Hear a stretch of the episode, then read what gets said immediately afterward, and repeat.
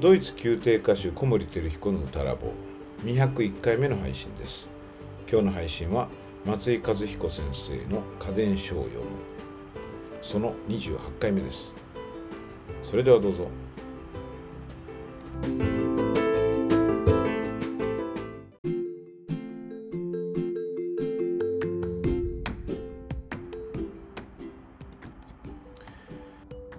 松井和彦先生の家電書を読む。その第28回目です。今日ご紹介する家電書の五七五は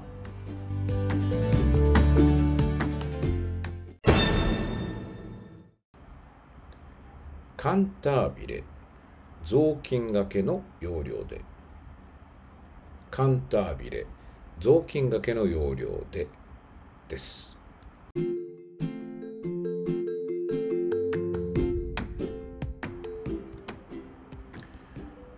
これねあのパッと聞いてよくわかりますよね。あの非常にわかりやすいしこう、使える頻度が高い五七五だなと思います。実際にねあのこれを教える場面で使ってらっしゃる人の姿をちょうど割と最近見てあの、まあ、僕の同僚で舞台でも教育の場面でもご一緒してる方ですけれども、まあ、結構有名な方なんだけどちょっとこう名前はね出しませんけどああこの人もそう考えてるんだなと思ってその方の普段の歌い方を聞いててもその通りだと思ったしやっぱりその生活というかその自分のあの本来の自らの行為から出てくる言葉ってすごく説得力がありますよね。これあの単なる拭き掃除じゃなくて雑巾がけっていうとこがいいですね。っていうのはやっぱり拭き掃除をちょちょっとこの例えばぐるぐる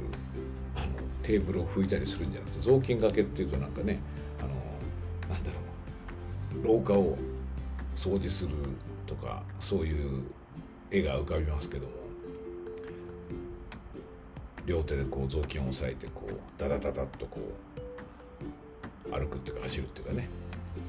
あのー、実際に今そういう掃除をしてる人ってあんま多くないかもしれないですけどイメージは持てるんじゃないでしょうか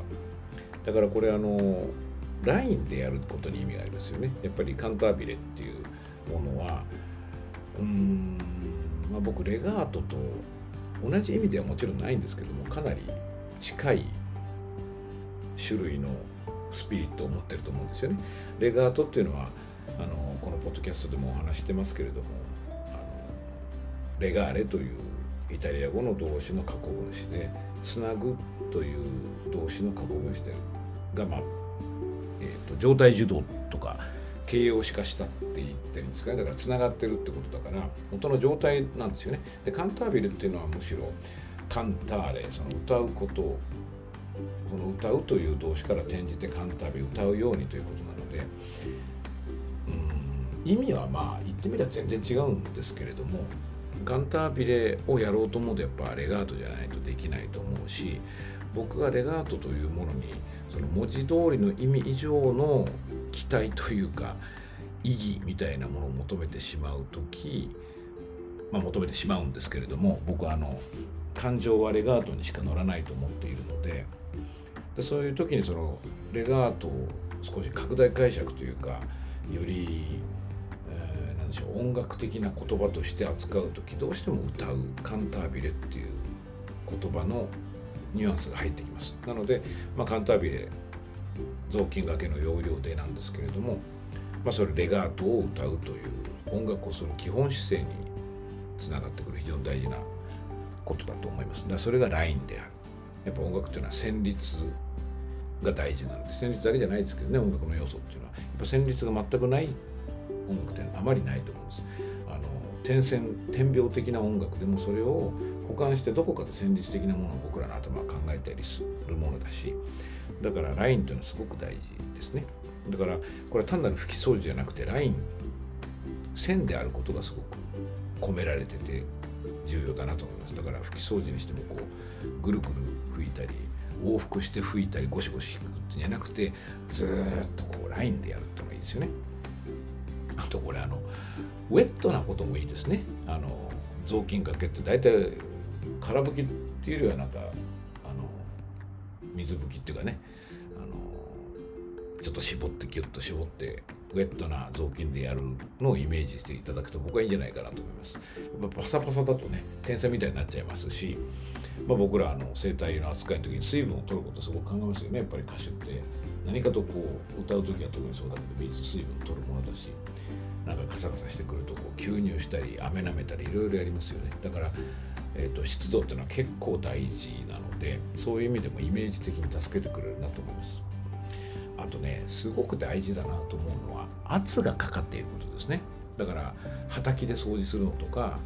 何でしょうね。あのさっさとこう空拭きするのとか、大拭きでこうなんでしょうね。テーブルをさっと拭くというよりはまあ、全体重とは言わなくても結構体重をしっかりかけてギューッとこうザーッとこう雑巾がけするイメージがあると思うんですね。この圧がかかることが非常に僕は大事じゃないかなと思います。あのまあ、正門加圧のことは散々こちらでもお話してますけれども圧が正門加圧がないと、まあ、歌っていうのはほぼ成立しないというか、えー音出なくはないですけどあの圧がない出し方はあっていうの出ないことはないんだけど、えー、美しく力強い共鳴を作ろうと思ったら絶対に正門加圧は必要で、まあ、正門加圧の高さがラウドネスという音量にも、比例してくるのでやっぱり圧作った方があの美しく力強く響く声になりますのでこの圧があるってことすごく大事ですね。だから、まあ、そういう意味でこの、えーポッドキャストの中で扱ってる言葉としては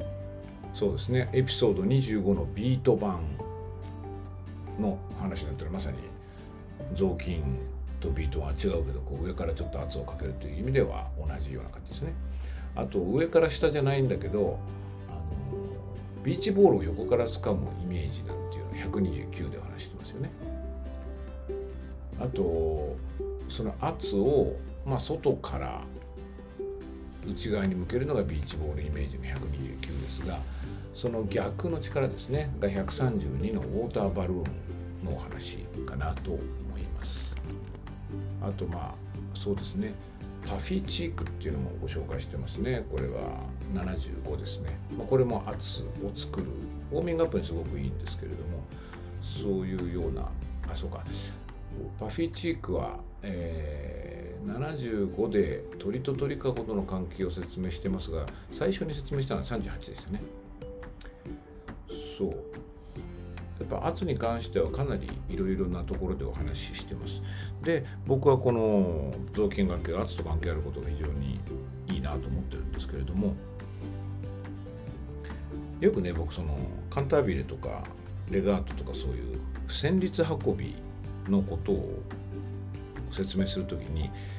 筆の使い方を例に出すことあるんですね。一筆書きって言い方するとかあるいはねペンキとハケとかね。これ両方ともだからまあ一筆書きって例えばまあ墨汁と、ね、日本のその毛筆でもいいんですけどもペンキとハケにしてもこのやっぱウェットなものがねありますよね。である程度こう書いたらもう一回つけなきゃいけないからブレスは必要だみたいな感じで歌とあの関係してくるかなと思います。だから筆なんていうのはちょっとしたこう圧っていうかあのその面との距離の取り方で線が太くなったり細くなったりっていろいろ自由自在に書けますんでこれも旋律運びと似てるなと思うんですけれどもこの、まあ、さっきの圧のこととかある程度のその何でしょうか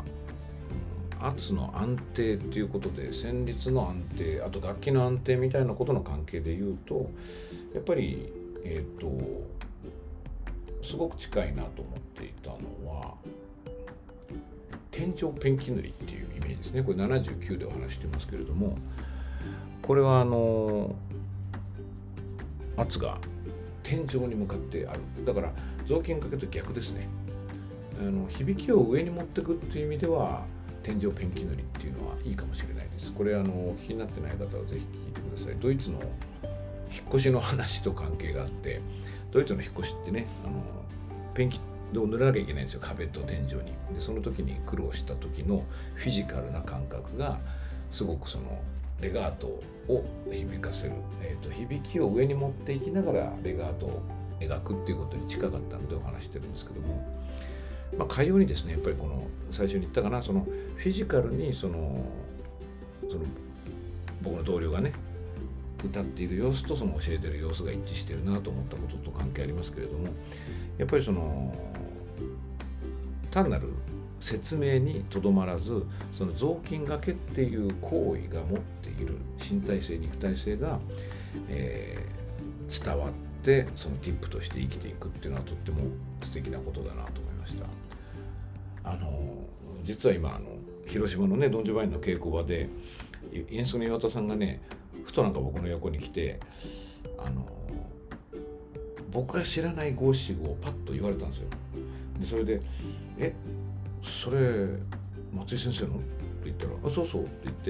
てでね似たのがあるんだけどその言葉ではなくってあのまああのお客さんとの時間との関係だったんですけどねすごくああよくわかるなと思ってその時和田さんが出したダメ出しと関係があってやっぱりそれもその稽古場での身体性と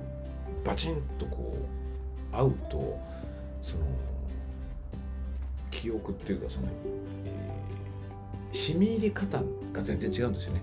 やっぱりこういう言葉身体性を持った言葉ってすごく大事だしそれをこう生み出していくっていうのは素敵なことだなと思います。僕もこれからねリップを考える上でこういう松井先生の申し子みたいなそういう身体性を持った言葉を考えていきたいなと思います。